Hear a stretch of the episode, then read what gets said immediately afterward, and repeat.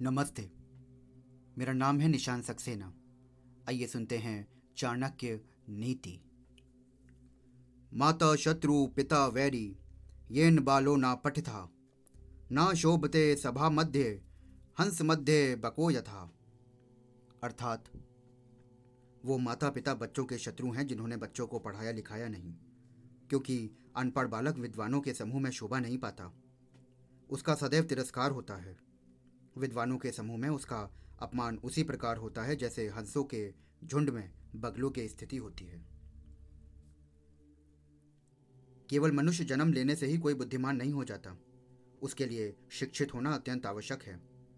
शक्ल, सूरत, आकार, प्रकार तो सभी मनुष्यों का एक जैसा होता है।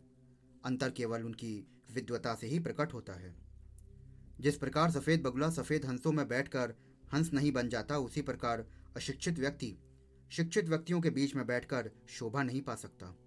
इसलिए माता पिता का कर्तव्य है कि वो बच्चों में ऐसी शिक्षा दें, जिससे वो समाज की शोभा बन सकें। धन्यवाद।